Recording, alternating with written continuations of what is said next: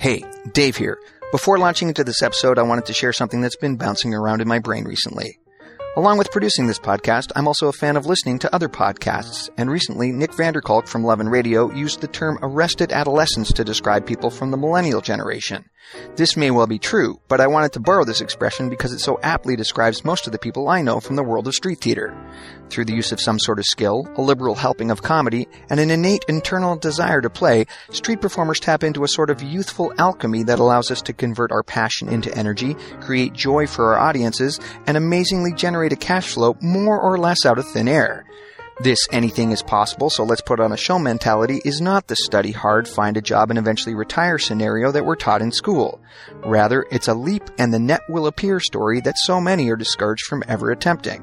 By leaping, by playing, and by choosing to never fully grow up, we may well have found the fountain of youth. So here's to the power of arrested adolescence and the incredible impact it has on the world. Own it, be it, and share it with your audience every time you step out on the pitch. Alright, let's get to it.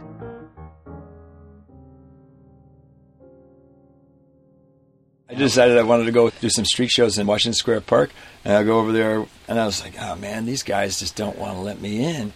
And so I was talking to Master Lee, and uh, Master Lee says, "Johnny says, okay, this is what you got to do." He says, "Go." He says, "Cue up." He says, "Go now, do your show right now." And then I did a show, and there was a guy who heckled me the whole show, and I come off, and William says, "You know what just happened?" I said, "Yeah, that show sucked. I had a fucking heckler to deal with that show." He says, "You know why?" He says, because uh, Albert bought him a 40 and he told him to heckle you the whole show. He says, you know what you got to do now? He says, you got to wait till Albert goes on and then you got to buy yourself a bum or take the same guy and offer him two cold 40s. Welcome to Washington Square, people. That's brilliant. The rules have changed. Not really. you want to work this pitch? Good luck.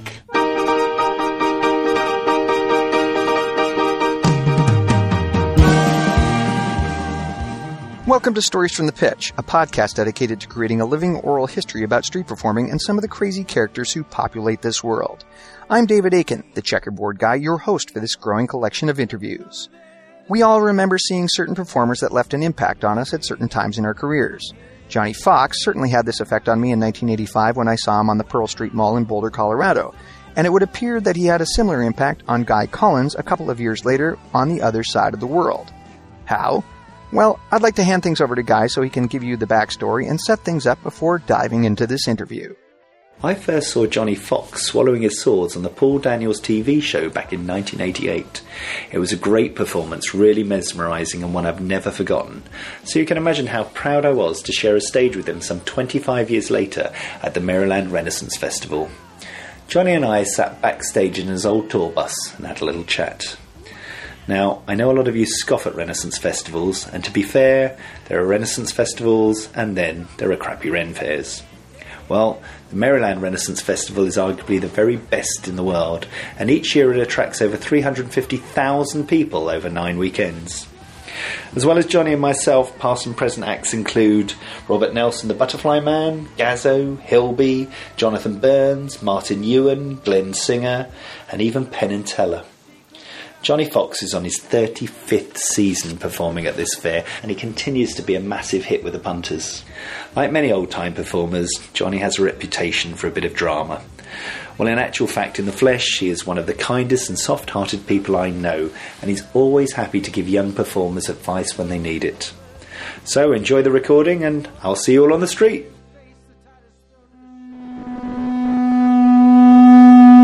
There's nothing like seeing a man blowing a conch. This is the way we start the show. Certainly is. Key West tradition.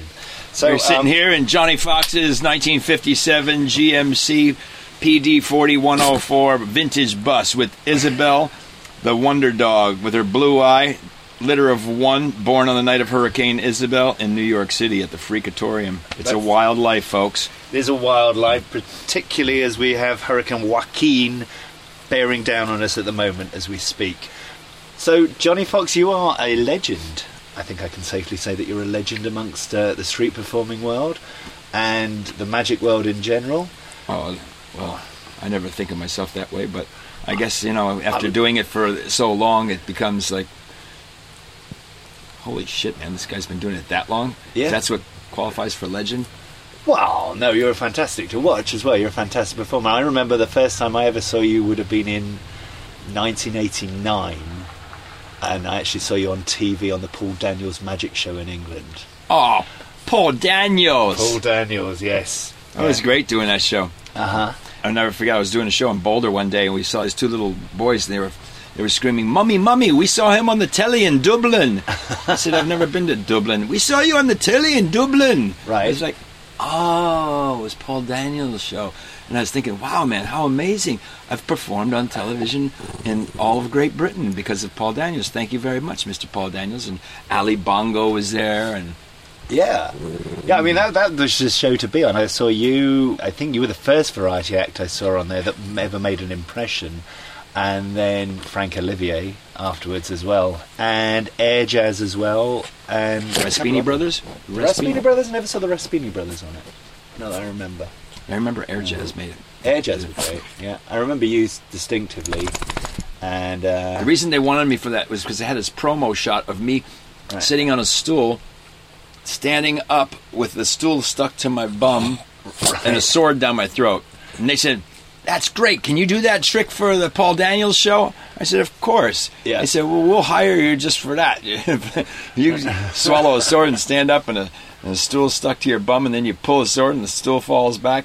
You know, one of those harebrained ideas that come after smoking. We used to smoke weed and I can't imagine Paul Daniel as ever smoking weed. No, I probably not. Maybe nowadays he has, um, but no. I mean, that idea came years before that. You know, sitting around. What else can you do as a sword swallow? I used to think, okay, well, what can I do as a sword swallow that hasn't been done, or how can I how, how can I come up with some unique material? And you know, I was thinking, oh, wouldn't that be fun? You know, swallow a sword Yeah. and stand up and have a have a stool stuck to my backside. And, Yeah. No, no, no. That's funny. That that's funny stuff. I mean, And then I was a- working on it with a, as a card effect too, where I'd take Yeah. a deck of cards and I put the cards down the seat, and I'd sit on the cards and then swallow a sword and then stand up and they'd stuck in my butt, and then I'd pull it and the sword would drop, and then I'd come up. There'd be a card on the end of the sword, right. fold it around, and then I'd unreveal the card. And there was, What from your mouth? So I you, you sat on made the the- card, yeah. swallowed the sword, and then the card came out of your mouth with the sword. Yeah. So it's in and it's out. But the important thing is to make sure that people are relaxed and that when it goes down and comes back up, the eyes don't water. Don't make people uncomfortable. Right. When people make uncomfortable, it screws it all up. I mean, I see these pictures nowadays of people, they say International Sword Swallowers Day. They all go to Ripley's Believe It or Not on the Sword Swallowers Day to promote sword swallow, which is a load of dog dung, but it's about getting gigs for one person, I think, is what the whole thing is about. But any, anyways, uh, I look at the photos, and sometimes I see people that are struggling. Their bottom lip is quivering, uh, and their eyes are glassing up, and it's Yeah. like, well, these people aren't sword swallowers. They're not professional sword swallowers. They're people that are just going out there shoving a piece of steel down their throat. They hardly ever do it. Right. If they did it long enough, they wouldn't struggle with it. No. Yeah. And there's a lot of wannabes out there that go out there. They're not ready to perform it, and they go out there and they perform it.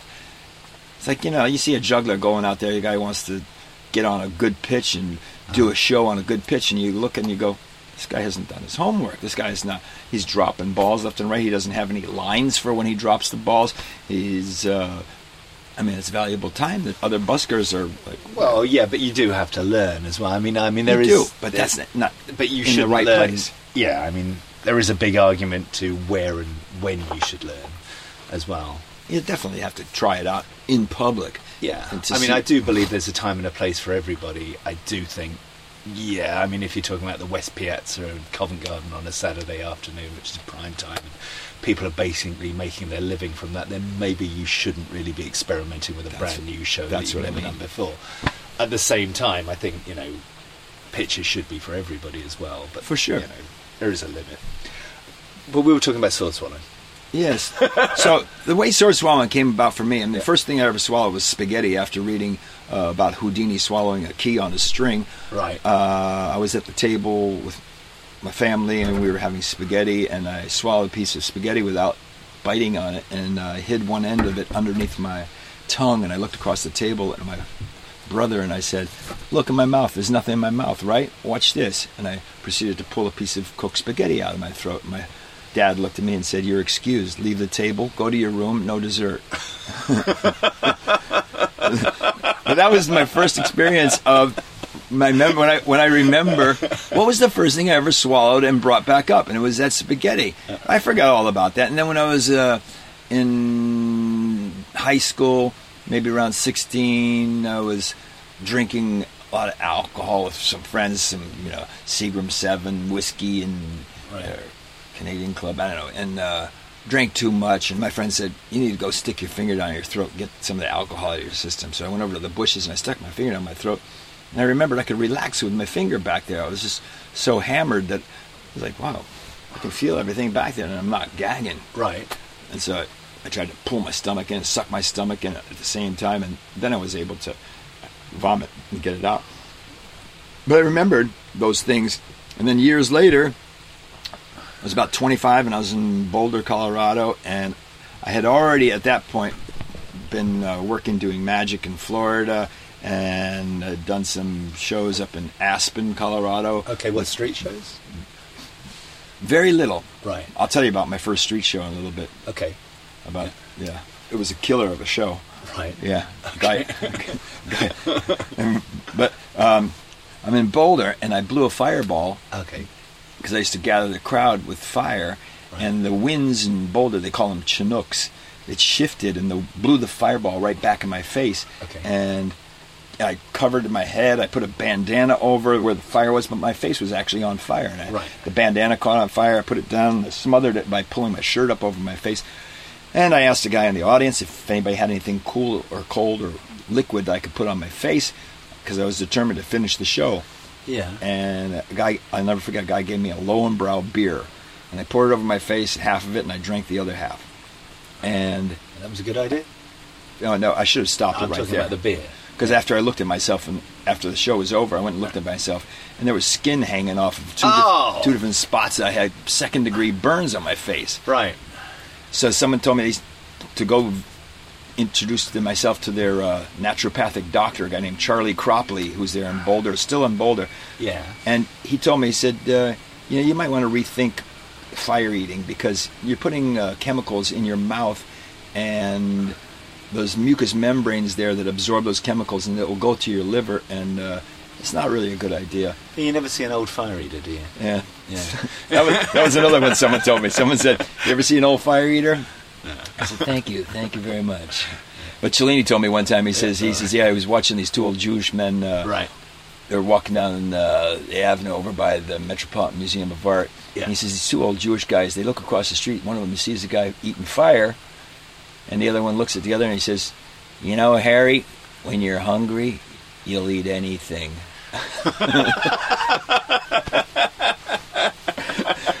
so, anyway, I decided, okay, I'm not going to eat so much fire, but I want to do so, something oh, more with the be- danger. Before we get to that, so you say you were about 25 then. Yep. Um, so, uh, and this was in Boulder. Yep. And you've done shows in Aspen. So, and these, So I- were, these and were street that- shows. And then I had done uh, restaurant performing in Florida. right. That's where I first met Cellini. Right. He was the lead singer of a band. He had a band called Rainbow Magic, and that was probably around 74, Okay. 73, 74. All right. So you met Cellini in around about 1973, 1974 down in Florida, Yes, and then this was like a couple of years Florida. later. And then, excuse me, I'm going to correct it. This is around 1977, 78. Uh, Right. I was in Aspen, and then I left with this guy Steve Spill, who owns Yeah. a club in uh, Santa Monica called Magicopolis. Right. Now, he's had that for quite a while. His father was the manager of the Magic Castle, Sandy Spillman. Really? Bob Sheets was the owner of the club, and Steve was uh, Bob's partner. They would do duo shows, so they were a real strong influence on me in the beginning too. I mean, I mean that's when we were getting stoned, and there was all kinds of illicit stuff going on in Aspen at the time. Belushi was there.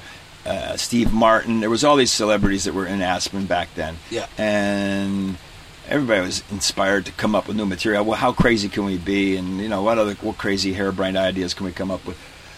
And then Spill and I took off and we went to Florida.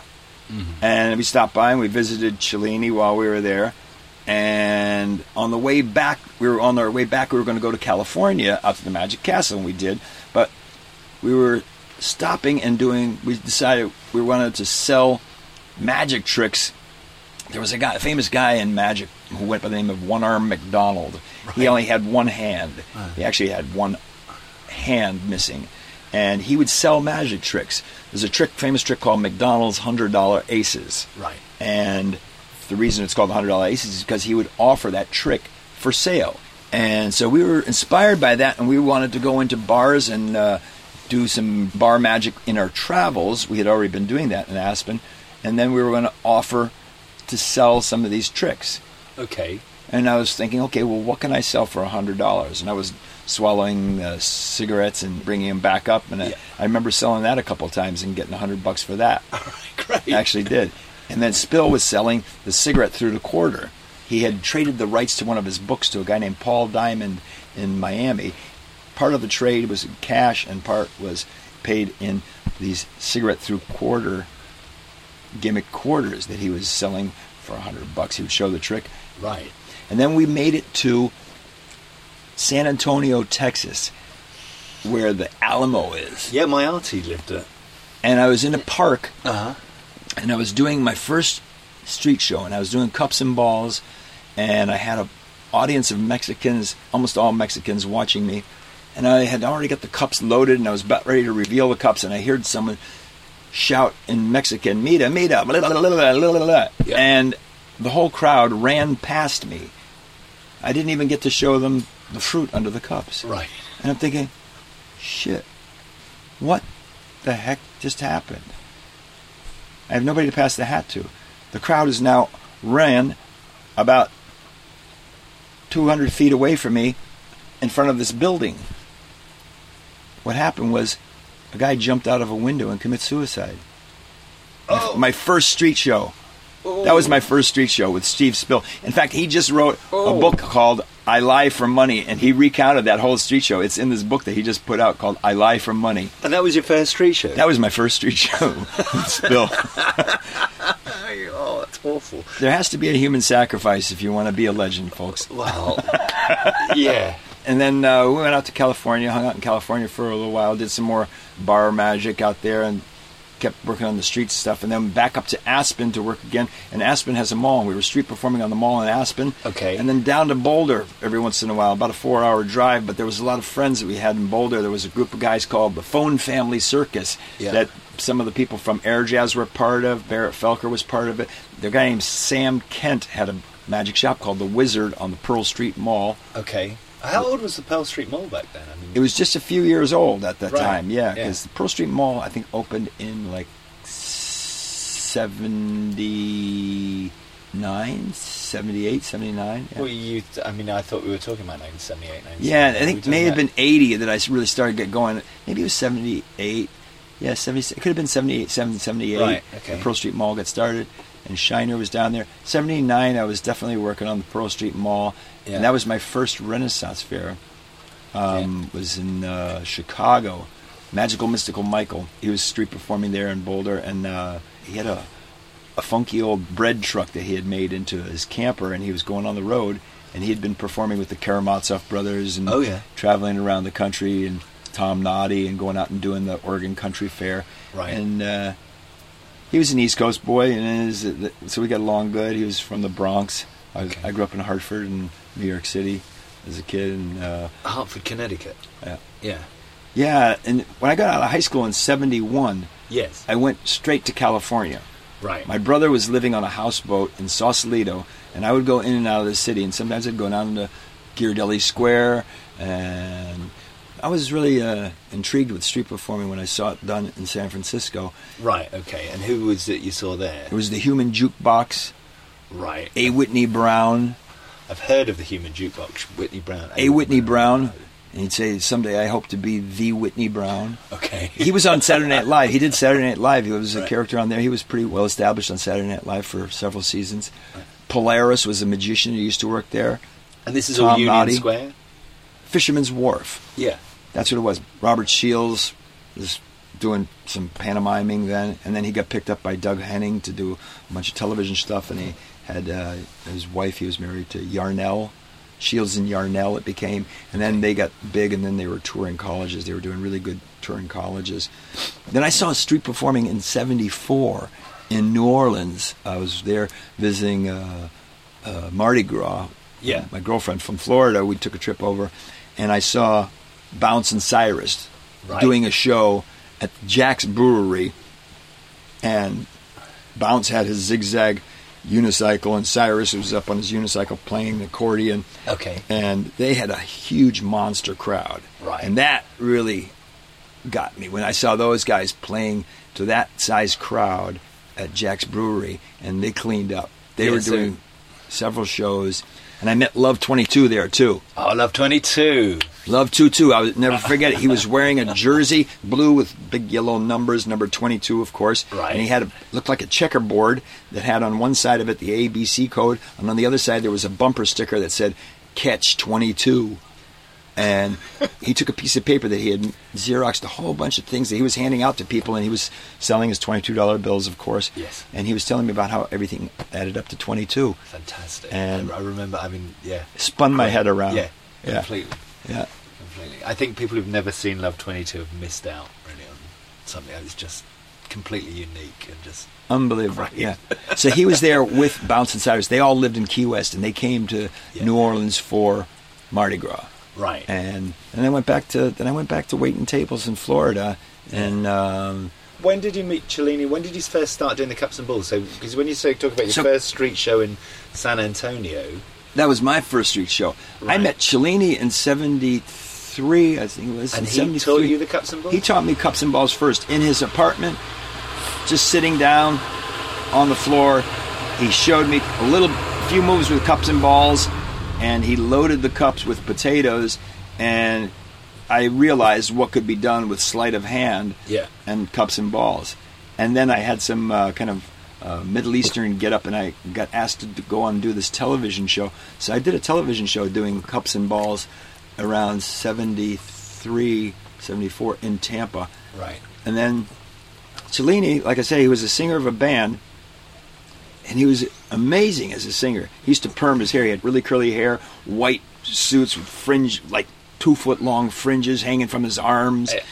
But he could sing ballads and really get women emotional. Oh, really? Oh, amazing! amazing! It's so sad that, that there's no footage. We've got to find footage. The band was called Rainbow Magic. Uh-huh. For people to see Cellini work a crowd when he was doing his magic back then, it's uh, it was it was So, amazing. did he just do his singing, or did he do He did- singing and magic? he did the first set was singing, Yeah. and then he did a set of magic.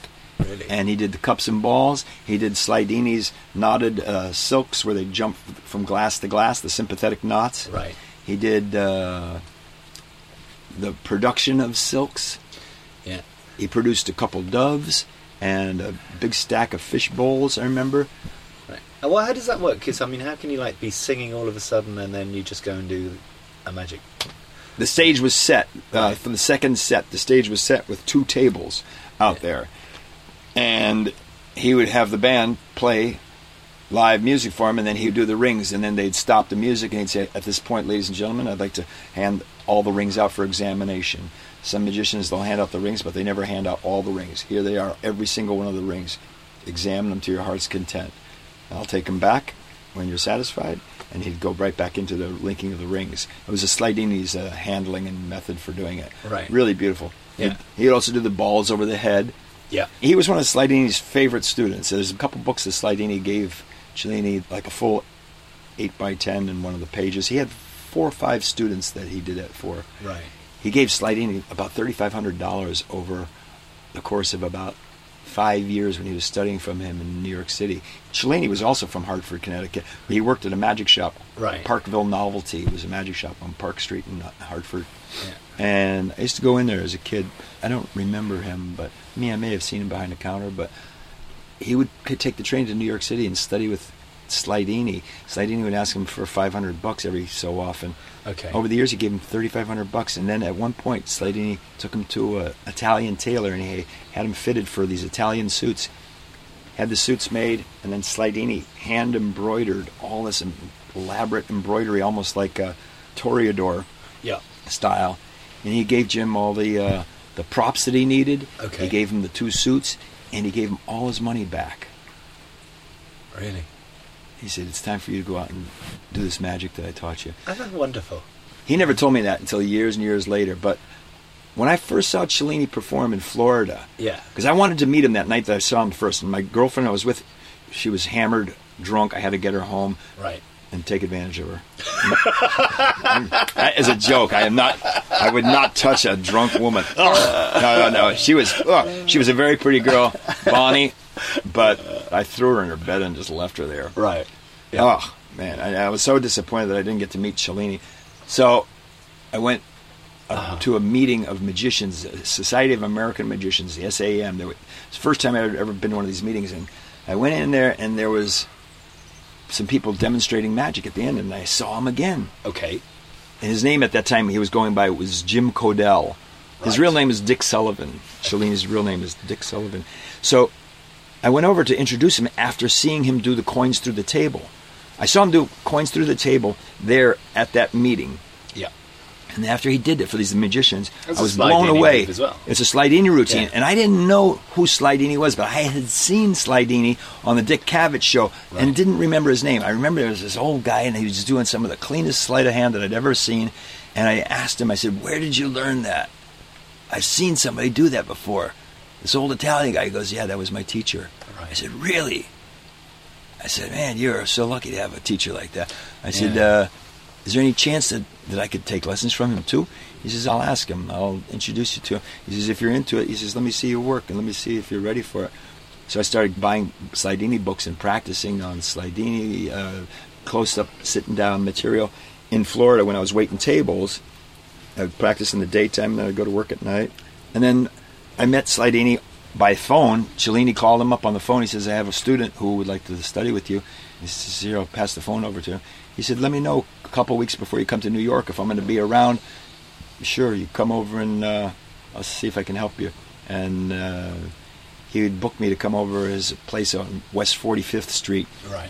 really amazing little studio that he had, and uh, I'd stay up till like two o'clock in the morning with Slidini. He'd say, "You always come over. You'd be my last student. You come over, and we can stay and hang out and talk." And yeah, Great. but yeah, he knew I was really serious. Slidini knew I was serious about wanting to learn. He he'd give me a lot of good pointers, and then Cellini left Florida. He went to Chicago after he broke up with his girlfriend.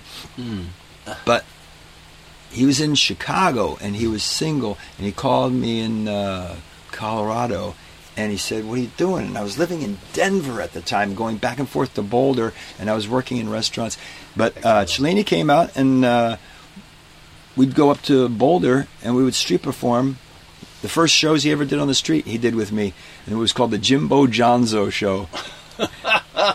and then we went and we worked at the Colorado Renaissance Festival. I think that was probably uh, 1979. Right. Okay. That So, was, that was his first street shows. so his first street shows were actually on Pearl Street. His first street shows were on Pearl Street. Yeah, Right. Okay. yeah. And what were they like? I would do a trick. He would do a trick. I'd do something. He'd do something. Um, So you did a double act. yeah, Cool. and then uh, Yeah. And was it cups and always cups and balls? I was just doing cups and balls. He would do the rings. Right. Um, do a rope trick. I was doing some cigarettes. He did some stuff with cigarettes. I was doing some close-up stuff with coins. Yeah. Gathering a crowd, and we were just feeling it out in the beginning and uh, how to structure our street shows. So how are your hats? Hats back then, Yeah. maybe make like 20, 25 bucks a hat. Twenty-five bucks a hat. Yeah. Right. Yeah. Between the two of you, how many shows a day And we were you ha- do? yeah, we were pretty happy with that. If we could Yeah, make but- 20, 20, 25 a hat, 20, 25 a hat, we'd probably go out and do uh, anywhere between five and ten shows a day. Right. Okay. Yeah. Yeah. Yeah, just keep do another one. Let's do another one. Let's do another one. Finish Yeah. it. Do another one. Yeah. Finish it. Set up. Look for the crowds to start. You know, wait for some people walking by and hey, can I show you something? Hey, check this out and back up a little bit and uh, Right. you guys over there. Hey, guys, come in. And we're just gathering a crowd and just learning how to form a crowd and work them. Yeah. And so, how long did you do that? Was it just one season? We did that one season, and we bought a bus. We were thinking that we were going to travel around in a bus, and was, we found this old bus that this church was selling, and we were going to travel around Colorado and see if there was some, some festivals. And as soon as uh, we got the bus, the light went on and Jim said He was like, "I got to have my own bus." Right. And so he got his own bus, and then he decided, you know what, um, this isn't the place I want to be. I want to go to the East Coast. And so he took his bus and he drove it to New Jersey, and he parked it in some little campground in New Jersey, and then he started going over to Manhattan Yeah. and working the financial district of Manhattan. He'd work in the daytime right. He worked it really hard in the beginning. He definitely put his time in, and uh, Yeah. he'd work the daytime in the financial district. Then at nighttime, he'd go up to the Shubert Alley, I Malcross. don't know where Shubert Alley is. It's uh, the theater district. Right. So when the shows are, the Broadway shows are out for the intermission break, Yeah. you catch the people on the intermission as soon as they're coming out. If you can do two shows on intermission, quick shows, Yeah. before they have to go back in the theater. Right. And then at the end, when everybody's waiting for a cab, it's like the worst time to get a cab in New York City is when the theater is getting out. There's people waiting around. It's like while you're waiting for the cab, hey, check this out. You're not going to get a cab for a while, but do a quick five minute show right. pass hat. He did New York for a couple years, and then he started going over to Europe and Right. Switzerland. And Well, uh, yeah, I mean, I know Zurich- he worked Zurich a lot. He loved Yeah. Zurich, and Yeah. I went over there and I met him a couple times in uh, Zurich, and he showed me where to perform there. And uh, Right. yeah. Um, Washington Square Park was another place people used to work back then. Well, yeah, but I mean, I, I would have just assumed that that was, would have been where he'd gone. I've never heard of anybody actually just going to the financial district and doing shows.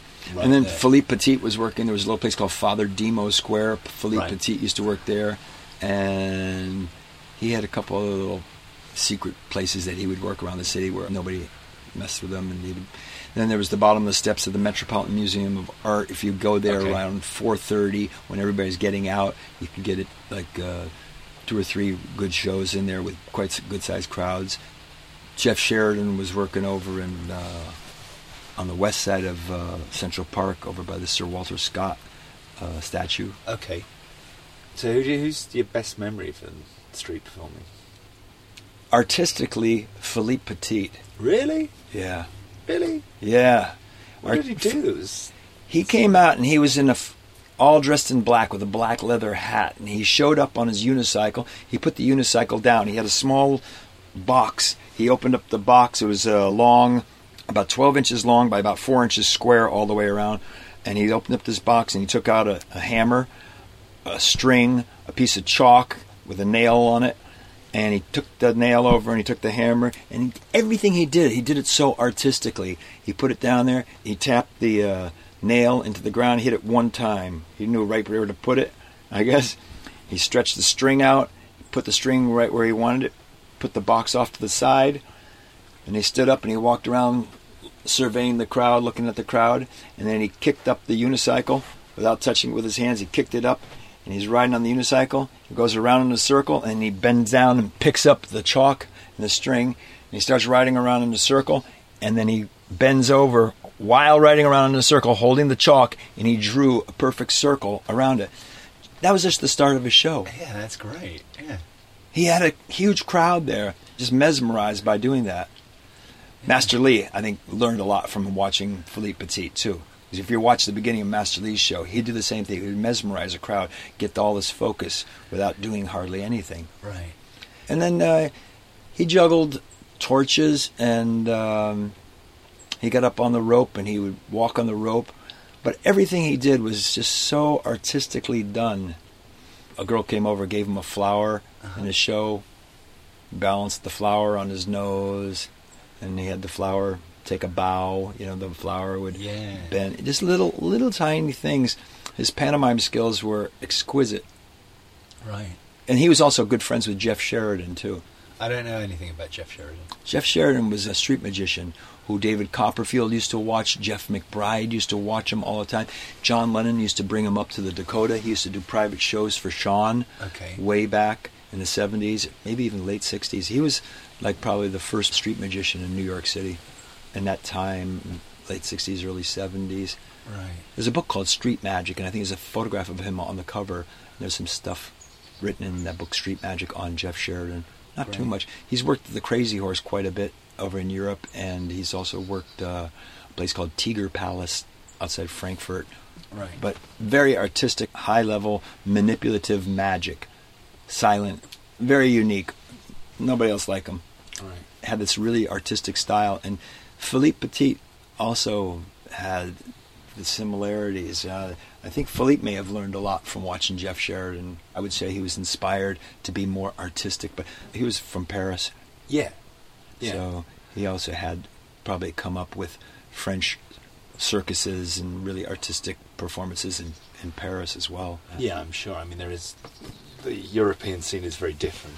And then in Boulder, I remember seeing in the early days when I first got out to Boulder, there was a great group of guys, a duo called Dr. Hot and Neon. Dr. Hot and Neon, who played You the remember them? ukuleles. Yeah. I've seen it once. Yeah. Oh man, those guys Fantastic. are fantastic. Neon Yeah. from now on in his three ball ballet. Yeah. Steve Mock was his name. Right. Yeah. And they Whatever worked in Boulder? He was yes. Uh huh. And what were they? They had big crowds.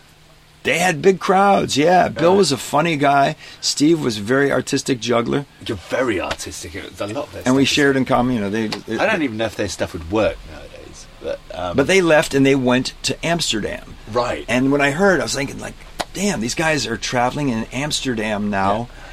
And if I get my street act together good enough, I'm going to be able to travel and go over to tr- see Europe. Right. This- I mean, nowadays we take it for granted. You can go to see Europe. You can go take off and go street perform anywhere. Back then, well, we take it for granted. and there's a lot of people. There's a lot of people who are street performers nowadays who take it for granted. Right. But it was a very risky move to take off, and you know, you're going on a dream Right. Yeah. that you're going to be able to make money and survive. And what's going to happen? You don't know. Yeah. I mean, we have established a circuit now, which Yeah, and then we've established people to contact over there. We would go over there back then. You don't know anybody. You're lucky if you knew somebody. That's why I was so lucky that I knew Cellini when he was in Switzerland. It was like, wow, you're in Switzerland now? Dude, I want to come meet you, man. Will you show me some places to work and tell me some other places to go in uh, Europe to go, to go work? And he gave me the tips on uh, where to go in Europe. And So, when you did you did you you swallow s- swords in your street show? yeah, Yeah. After doing the fire breathing and lighting my face on fire, Right. I saw this guy swallow swords on the street. One of the best sword swallowers I ever have seen, still to this day. Right. And very few people know about him. He doesn't swallow swords anymore. His name was Rollick. Okay. His real name is Leo Greet, and he went by the name of Rollick Montebank. and he was working with the Big John Strong Circus Right. and this guy could blow fireballs massive. He had this huge chest expansion and he would grow in front of an audience. He'd come out like a little wimpy guy and he'd start puffing up his chest and breathing and he would grow into this huge man and then he'd and he had this big laugh and he would and he'd say you little boy come over here and he'd do the linking rings, and he'd say, "Take these two unlinked rings, they're separate rings. Hold them in your hand, and imagine a bar of steel going down your arm. You will not be able to let go of those rings until you hear me say the word now. Do you understand?" He says, "When you hear me say that word again, you will be able to let go, but not until you hear me say that word again." And he'd go back and he'd link some rings. He'd say, "Okay, young man, go ahead, open your hand up. Show him the rings are linked together." He'd say, "Open your hand, come on!" and he'd say, the little boy would say, "I can't, I can't," and he'd say, "Ah, ha, ha, ha, ha. he can't open his hand." Ha, ha. now, and the little boy would jump and he'd open his hands, and the crowd would freak. They'd go, "Holy shit!" That's great. It was amazing to see this guy work a crowd like that. And masterful, masterful street performer. But he was a sword swallower, and he'd swallow his sword, and he'd say, oh, "If you watch the handle, you can see the heartbeat Oh. in the handle." Lub dub, lub dub, and then he would make the gestures. And then he would repeat it in Spanish for all the Spanish-speaking friends, and he would say it everything in Spanish. Right. And he'd end it with lub dub, lub dub. but I remember seeing him, and I saw him swallow swords. I was thinking, I bet I could swallow a sword.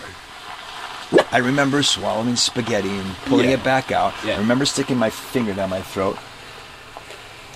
So here's what happened. Start practicing sword swallowing, and I'm, after about two months, I'm starting to do it. And this is the following summer in Boulder, and I go back out, and I was doing a show, and I was so excited to do the show, and I told the people, I said, "Watch the handle. You can see the heartbeat in the handle," like an idiot.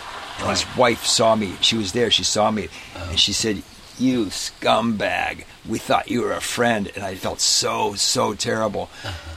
I never did it again. It felt so bad that I had taken this person's material without asking. Yeah. And then the next year I saw him and I was out performing one day and I probably made about 250 300 bucks performing and I went over to him and I said, "Hey man, here's the money I made today." I said, "I want you to have this. I don't want to think about this anymore." And I gave him all the money Right. and he said, "Thank you, but thank you more for not doing my material." And he says, "And I want you to know this money you're giving me, I'm going to give it to these people down in El Salvador to help them." Because he was doing a lot of work helping people down in El That's Salvador. beautiful. That's really Yeah. That's that's a really lovely story. Actually, that's yeah. He was a straight up guy who really uh, cared a lot about helping people. Rollick. Rollick Montebank. I think he lives in New Mexico, and I've heard that he's done some radio announcing or DJ work. Great talker and uh, very interesting guy. Yeah. So that was the last time you ever stole any material. Um, stolen material. Slip the line in. You know, you hear I. Yeah. What makes a line a stock line? Right. When does something become stock? Yeah. People start to do some line, and then someone takes and someone says, "Well, I've heard three other people do that line. Uh huh. Why can't I do it?" The first person who did it, who came up with it, who was writing it, or who may have hired a writer to help him Or write it, simply might have just come up with it, literally on the spur of the moment. and also sometimes people do come up with the same joke and but there's plenty of liars out there oh i came up with that on my own too Oh, yeah. and i've run into people that are like that again and again consistently say Oh. oh, i came up with that too Yeah. again and again and it's like Yeah. hey wait a second no, no, no. It's like Gazzo has taken so many lines that have other people have done, but he's adapted them to himself and he's changed them around so that they fit him. And that's another part of appropriating material. If you change the material enough, still, I think it's important to, Well, for people to respect to be the. influenced. I mean, there's you can't. I mean, we, you know, people say there is no original material. They say there's no original Yeah, material, so no now I have a license to take whatever I want. Yeah, it's not. I mean, it's Yeah, I don't know what to say. Well, I never forget Melvin Burkhart, the man who came up with the hammering the spike in the nose. Okay. I asked him one time. I said, Melvin, how does it make you feel when you see somebody and they're doing your lines verbatim? Yep. And he said to me, he said, Johnny, he says, you know what? He says, I can only hope that they learn to do them in their own style, and as long as they're making people laugh, that's what's important. As Right. long as they're spreading laughter and happiness to people, that's what's important. Well, how do you feel when you find Yeah. people doing your material? Because If- people do. Well, I have approached people. I heckled somebody one time. I saw somebody doing some lines in my show, and I screamed from the audience at one point. I couldn't take it anymore. I said, "Yeah, why don't you show them how your Adam's apple wobbles back and forth too?" and the guy who looks up and he hears me. and He says, "Oh yeah, and if you watch the Adam's apple, here's another line I got from Johnny Fox." Bastard. But but this, you know, you know, for me, I say, okay, what would a sword swallower? How does a sword swallower look? How does a sword swallower? And I remember seeing a sword swallower when I was a kid, and it's like there's got to be some kind of flair. And what do you do for flair with it? And so, you know, I would snap my fingers and let it drop. I would snap my fingers and make this gesture, and then I see somebody else doing that same gesture, and I go, well, I don't know. It just seems like a natural thing to do. I'm not the first person to ever do that. I've never saw anybody else do it, but it wouldn't surprise me if 200 years ago there was sword swallowers that did the same thing. I got the idea that I wanted to throw the sword up in the air and step away and let the sword hit the stage and stick right in. Right. And I can imagine other people doing that. Yeah, like you say, too. I've never seen it, though. I've never seen it. No, but yeah. I can imagine that because I mean people believe that there's a button in the handle. You have to push the button to make the sword lock in place. The people think it's it's liquid mercury or something like magic kind of metal that you have that you can p- touch a button and the blade just melts into the handle. Not only that, I've been in crowds where somebody's telling their husband or their wife exactly how that trick is done, and it's pure fantasy. You know, you think, really? If only we'd have come up with that. You know, but But that's why I also started swallowing different objects that I can swallow, like a giant spoon, Yeah. a giant screwdriver, and I mean coat hangers have been around for a long time. So I look for a nice chromed coat hanger, Right. neon swords.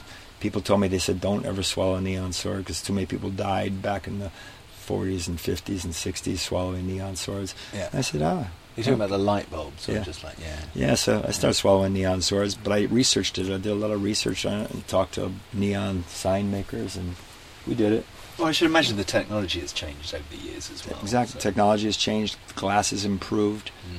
Thicker, smaller gauge glass and reinforcing it. But still, people do cut themselves. People still die from sword swallowing. Right. And Yeah. people don't realize that. You cut yourself in the esophagus, and you can fill your lungs with blood, and you die pretty quick. There was a guy, uh, Greg Schaffner was his name, in Denver. He saw me swallowing swords. He was inspired to swallow swords, but he uh, swallowed a dipstick from his Corvette. He had inherited some money, I think, and he was taking his girlfriend to Hawaii.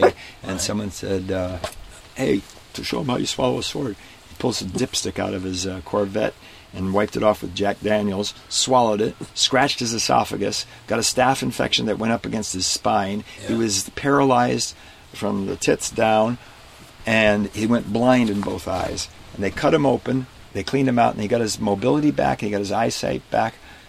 Seventy percent in one eye, and I think the other eye was uh, okay, but it's uh, one of his eyes is still pretty messed up. But he was lucky; he didn't die. Oh, right. It's horrible. And yeah, every year I get calls from people.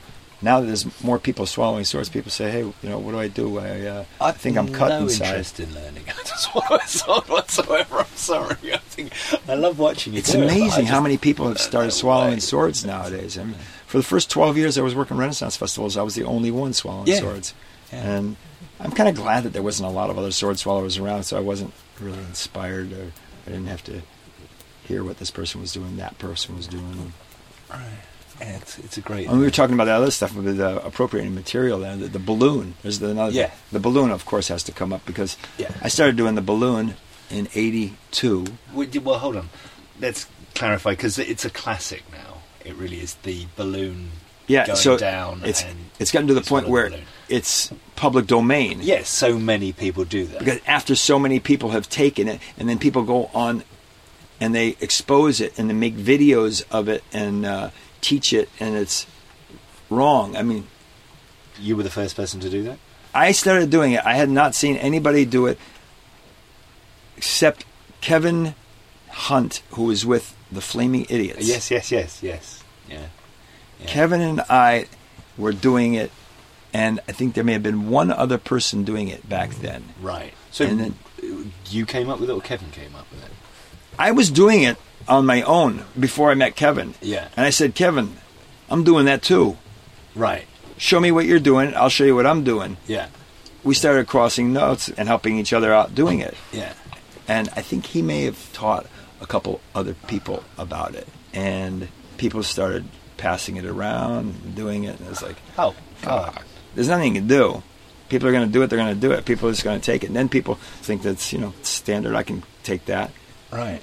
Nobody asks. No, nobody at all. No, I mean that is one of the classic. You know, if you're going to make a career out of stock material, that's one of the gags that you're going to use.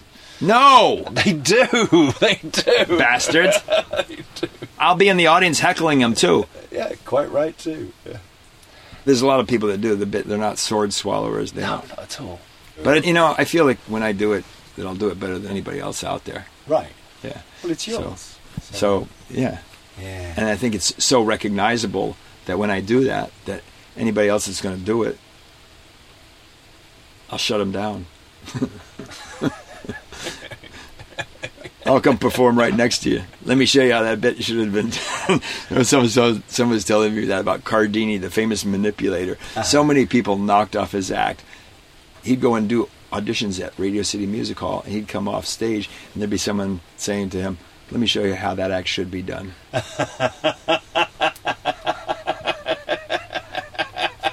I think that People that happens so often. I think Yeah. now. I mean, yeah. Well, there was this mm-hmm. guy in Washington Square, Albert Owen. Oh, Albert. Yes, I know You know Albert. Albert? Or I knew Albert. He yeah. came over to London. He has died, unfortunately. He died over there. No, he didn't die over there. He, I think he died in in the states. He was fantastic. Albert would do a show, and he would write material, Yep. in between shows. He'd go out there and try the joke, and the joke would work maybe like 50%. He didn't have it down. And then Charlie Barnett would hear it, and Charlie would say, Albert, let me show you how to do that joke. And Charlie would take Albert's jokes that he had written that day and go out there and kill with them. But Yeah.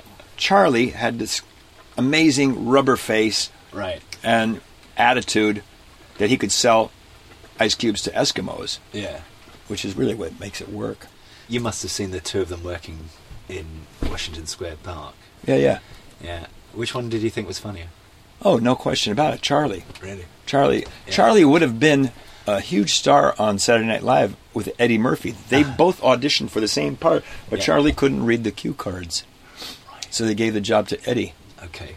But Charlie was hysterical because he broke himself in on the streets. Right. He was fearless. Eddie was great on stage. Eddie was more like a, a trained actor. It's like it's like Robin Williams was a Juilliard student, Yeah. but he used to street perform too. A lot of people don't know that about Robin Williams, but Robin Williams was a street performer. He was a busker. Yeah. No, I think they, I think the community we're talking to know that. But, yeah. Tony Vera had left and gone to uh, Venice Beach. Right. What happened to Tony Vera? Is he still out there? Tony, fireman. Yeah, So- drawing a circle in the square. You know the book, Drawing a Circle in the Square. Yeah. yeah. Tony Vera is the star of that book. He was the king of the park. You just went to Edinburgh. and Yes. You've never been to Edinburgh before. Right.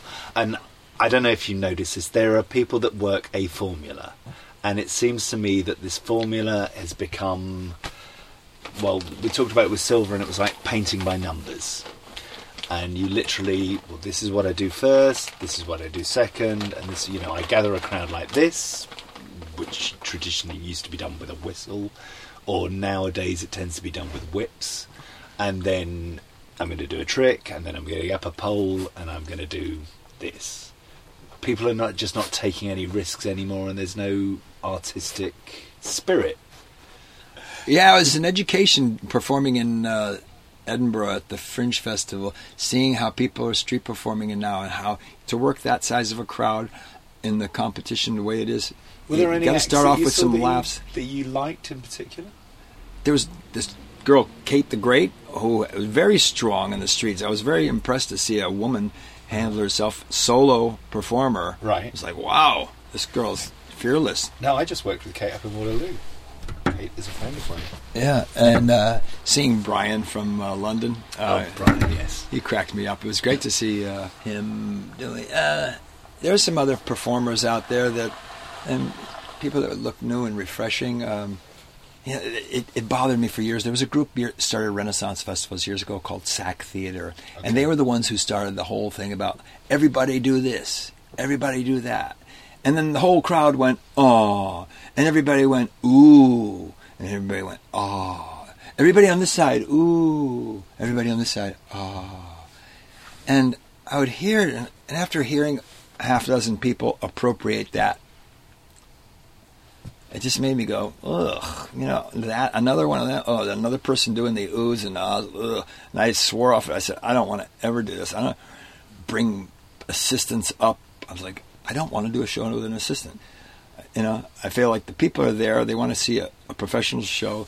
Give them a show. Yeah. Don't make the people do the show. You know, but then I started thinking about, you know, if the people are really enjoying the doing the ooh and the ah, and it gets the community into it, there's nothing wrong with that. I don't know. It's just my own personal taste after seeing it done so much, and people don't even realize where it comes from. You know, they don't even know that. You know, SAK Theater left Renaissance festivals, and Disney hired them. They ended up working for Disney, Yeah.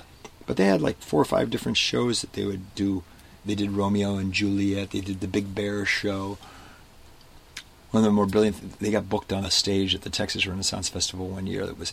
They had an early morning show that was at the Crown Stage. It was really hard to get a crowd down there. Never forget. This one guy would go up in the morning, and he had a big long rope, and one of the ends of the rope had a monkey's fist tied onto it. You know what a monkey's fist is, where you weave the rope a certain way, and it makes a big ball. Yes, I do. And he would go up to the people at the front gate as they were coming in the front gate, and he would take the line that didn't have the monkey fist on it, and he would stick it through men's belt loops. Right. And he would get about a hundred people on this rope, and they couldn't get off of it. he'd say, "Everybody, follow me. We're going to a show. You're stuck on the rope. You're going to a show. You can't change now." And he would pull this whole crowd of people. That's how he got his first show. That's fantastic. That's really good. Because even if they're not going to stay afterwards, everybody else who's watched them come over is going to watch. It's yeah, that's great. yeah, I'm not taking no for an answer. There's so many different ways to gather a crowd. Yeah, They really are. yeah. I think I'll next time I go to Edinburgh, I'll bring a big rope with me. Maybe bring that back. I haven't seen that done in ages. Do you think you're going to go to Edinburgh again? Yeah. You know what I think I, I really want to do after seeing Edinburgh? I've heard of uh, their storytelling festivals because I feel like that's what I'm really drawn to more is the storytelling, telling stories, Yeah. stories from my life that are true stories. How I the, the things that influenced me and got me into this, and meeting people like Slidini and Cellini, and seeing my first sideshow as a kid, and When did you see your first sideshow as a kid? um, late fifties, early sixties. I was just like maybe six or seven, Yeah. five, six, seven years old. I saw a giant, and I begged my dad to buy me one of the souvenir giant rings, and I kept that giant ring. How big was the giant? he claimed to be eight foot eight. I think he was seven foot eleven. Right. Okay. And Still pretty big. Johann Petursson was his name, from Reykjavik, Iceland, Uh-huh. And he had a talker that was out there telling the people how he had eaten for breakfast two dozen eggs, five pounds of ham, two loaves of bread. Meanwhile, he's sitting at a on a big throne in the back of the stage, and the stage was a riser about five feet off the ground, and I was standing up in the front with my dad and brother, and he stood up from his chair and just started walking towards the front, and he just kept getting bigger and bigger, and my head went way back, and a woman came out, handed him a platter with chicken legs, a mound of chicken legs, and he was taking the chicken legs and putting them in his mouth and pulling all the meat off in one bite. And he was eating them one after another. I was just dumbfounded. And my brother was there, and a, a little dwarf came out from the side of the stage. I'll never ah, forget. Yeah. And I thought I embellished the story and made the story up myself or dreamed it up. But what happened is the dwarf came over. He looked up at him. He said, "Mr. Giant, you're eating too much. Save some for me." And Johann took off his helmet. He had this big conical helmet with wings coming out of the sides. of it. He covered the dwarf. The helmet went down to the dwarf's knees, and the dwarf went off stage, turned, and did these like you know, little tiny steps off stage. Years later, I was working in uh, Sarasota, Florida, at the Medieval Fair. I did 21 years there. That fair ran for I think 22 or 23 years, but I think I did all of them except for the first year. And Melvin Burkhart used to come out, and I used to get comp tickets and give them to all the sideshow people in that area. Right. Because I'd stay around there and I'd hang out with these people and I'd cut their grass and I just wanted to hear their stories. But one year I was down there and someone said to me, "You see that lady over there? Her name's Barbara. She used to make the costumes for Johann the Viking Giant. You ought to go introduce yourself." And I went right over and I told her about my memory as a kid seeing Johann put the helmet on this little dwarf and run off stage. And I said, "Did that happen, or am I just have I made this story up in my head?" And she looked at me and she said, "Young man, you're very lucky. He only did that routine for one season, and that little man's name was Walter Bonning." Wow. So I got to see that, and I was thinking, holy cow. And I still had that giant ring from when I was a kid. So sharing those stories with people and seeing, you know, other sideshow freaks, these were my superheroes as a kid because my friends were reading comic books, and I didn't get comic books. I didn't understand fiction and cartoons. And I was thinking, why would anybody be interested in that? I want, or, and I used to tell my dad, I want a real superhero. Okay. And he gave me a book about Houdini. No jail cell could hold him. Here's a real superhero. Right. And then I found out he was dead. And I said, Dad, he's dead. I want a real superhero who's alive. And he said, I don't know what to tell you. And we were at the sideshow. We went to the state fair. And we walked by the sideshow. And I saw those banners that said, Alive, tallest man on earth. Yeah.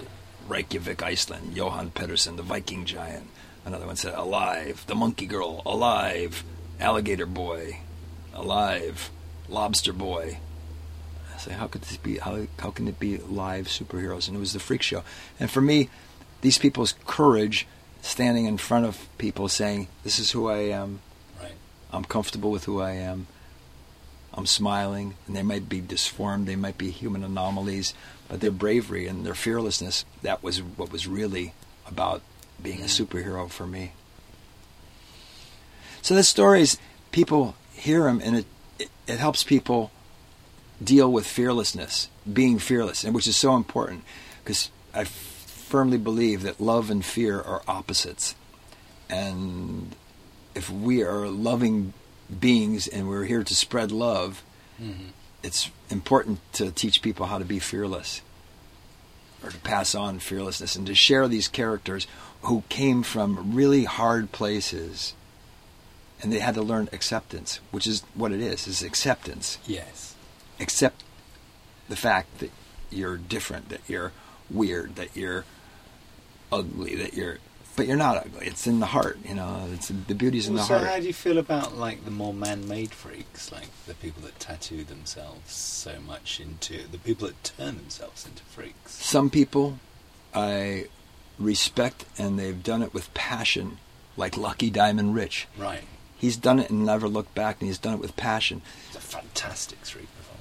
Yeah, I watched him work Washington Square, and I think he ended up getting like, I don't know, he's like four or five hundred dollar tips in the half. Oh Jesus! Never seen anybody get f- Yeah, that first act. I mean, I remember multiple hundred dollar tips. Yeah, people talking about him at Covent Garden, and this was when he was Richie, before he was Lucky. Richie Rich, yeah. Yeah, and I'd heard about him, and I just didn't believe it till I saw it. I mean, Pepe was doing big shows, and maybe getting like two hundred pounds.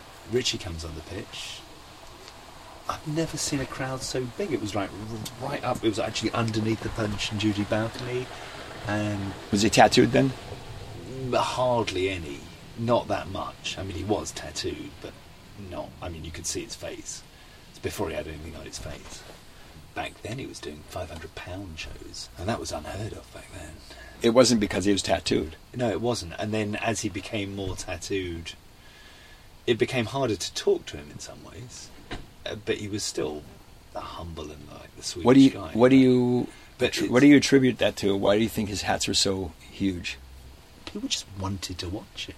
If you actually knew exactly what it was, you'd be making a fortune. Everybody would be. I mean, if you could actually like say, "This is it. This is exactly what he does," then I mean, come on, you'd be making a fortune. Yeah. Can you attribute what it was?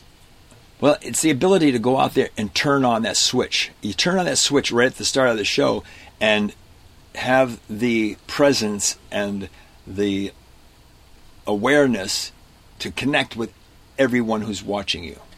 Yeah.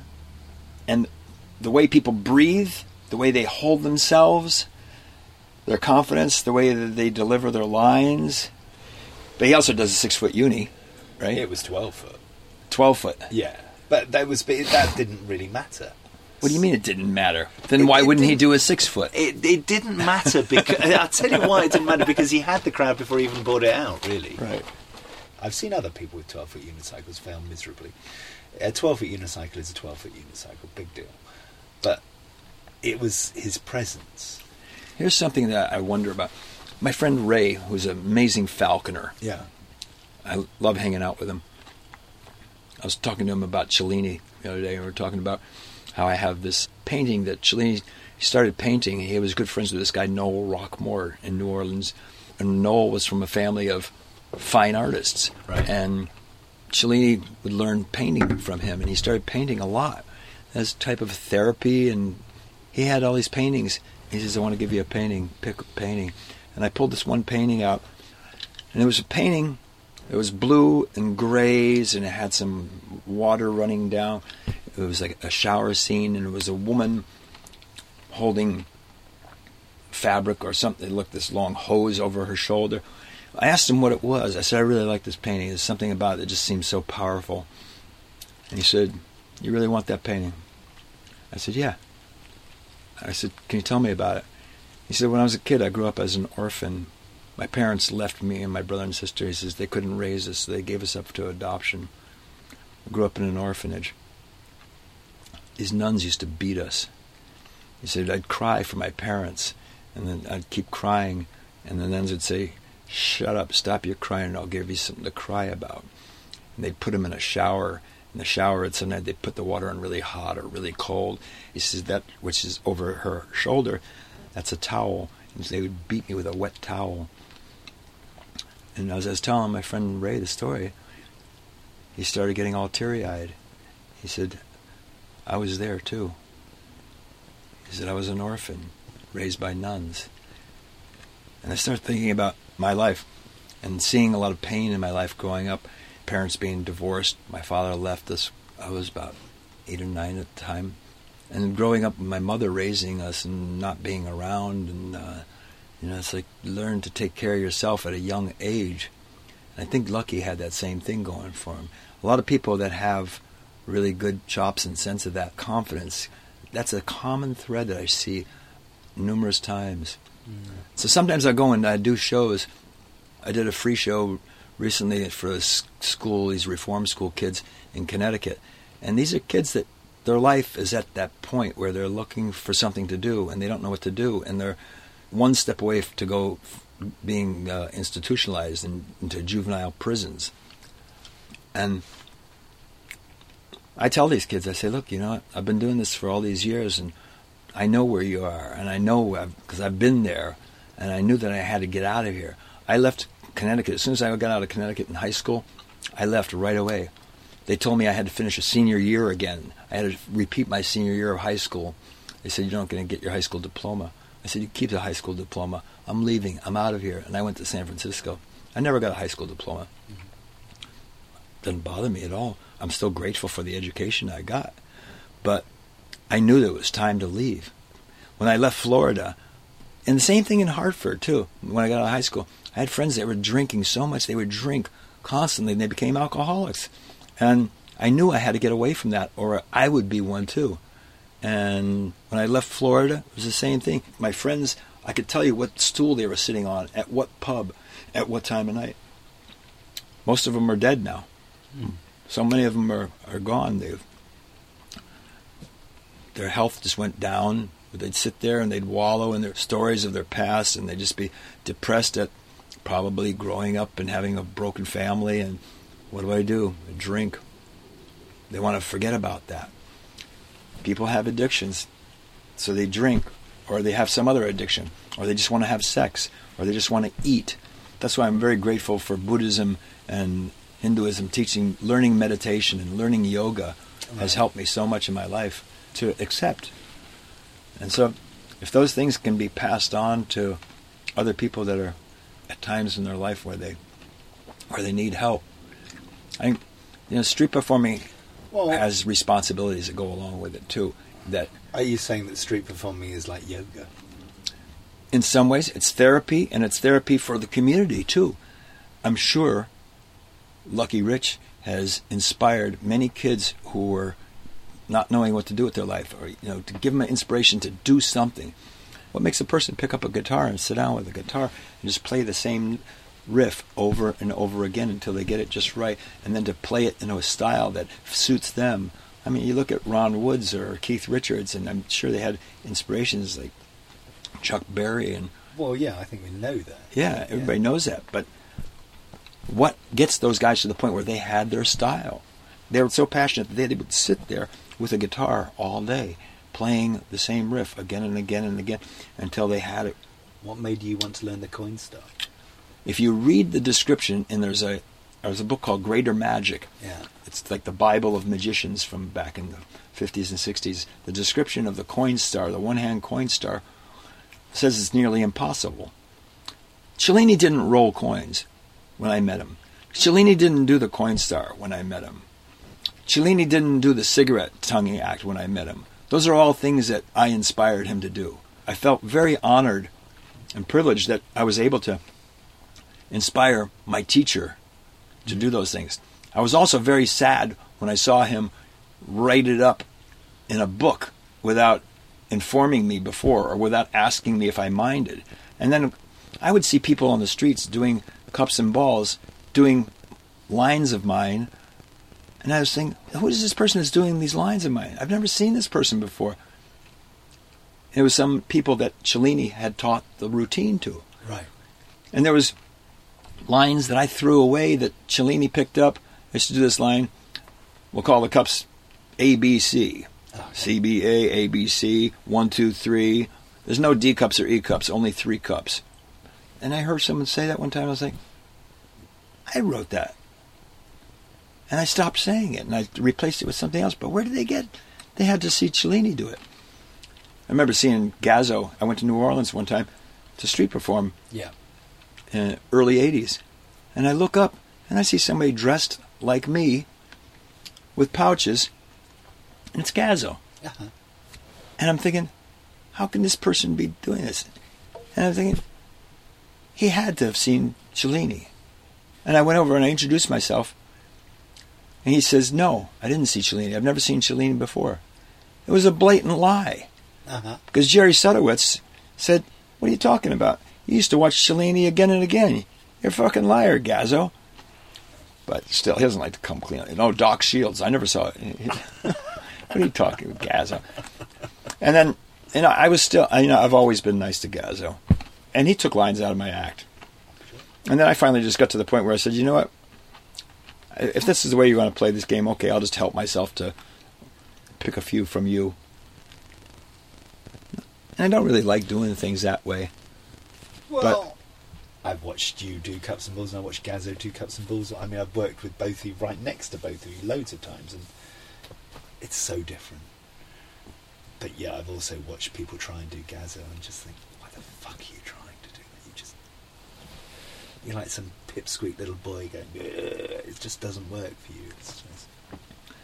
And I've Yeah. seen people trying to do exactly the same with you as well. I've, I've seen exactly the same and it, they just don't have the character or the depth of character to do it. It's, Yeah, that's what comes from doing it over and over and over and do it. We used to do this. Let's, let's go out and do a show at ten o'clock at night, even though we know there was only going to be about maybe ten people at most to do the show for. Right. Let's do the show for those people. yeah. Listen, it's an honor and a privilege to have a job making people laugh and smile and look confused. I want to take a minute to introduce myself. My name is Johnny Fox. It's a stage name, of course. My real name is John Fox. And when I work in Mexico, it's Juanito Zorro. It's true. John Fox is my real name. And uh, growing up and finding out Zorro, you know, is Fox in Spanish, and I thought it was kind of cool. He had swords and the man dressed in black and all those things. They, don't know, they all come together in funny ways. Everybody's got their own story. This is 35 years for me here at the Maryland Renaissance Festival, number 35. Only 15 more to go. So, Mr. Fox, is there any final words of wisdom that you'd like to give to the street performing community in general? Well, I was going to say, don't follow in Gazzo's footsteps and sell your routine and create a rash of mediocre performers. But you know what? Those performers, the ones that are good, they will get better. And that's a good thing because the world needs more entertainment. Spread more laughter, spread more love, and be passionate. Stories from the Pitch is produced by the Busker Hall of Fame and is made possible through the efforts of a dedicated team who share a passion for the recording, editing, and presenting of these interviews. If you'd like to support what we're doing, please do consider swinging by the Busker Hall of Fame website and throwing a little love into our online hat by clicking on the donate button. Or become a sustaining supporter of the project at patreon.com slash busker stories.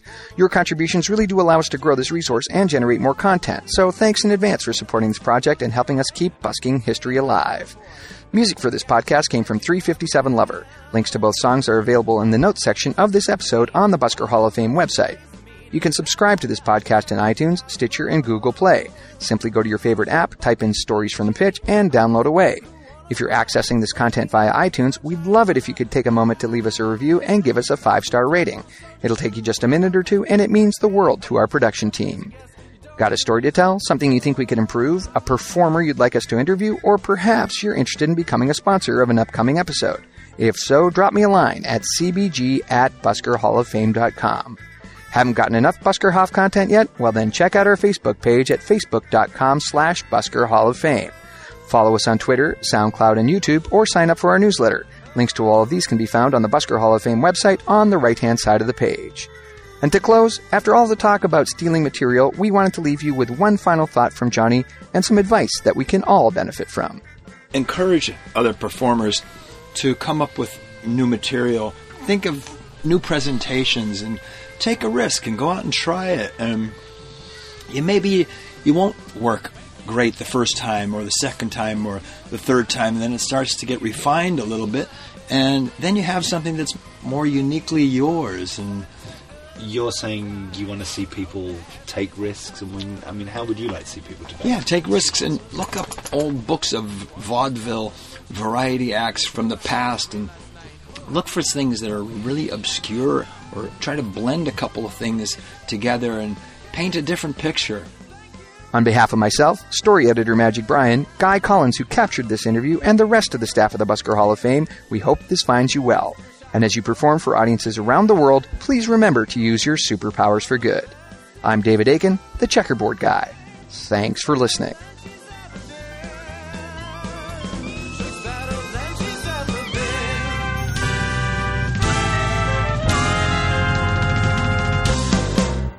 There has to be a human sacrifice if you want to be a legend, folks.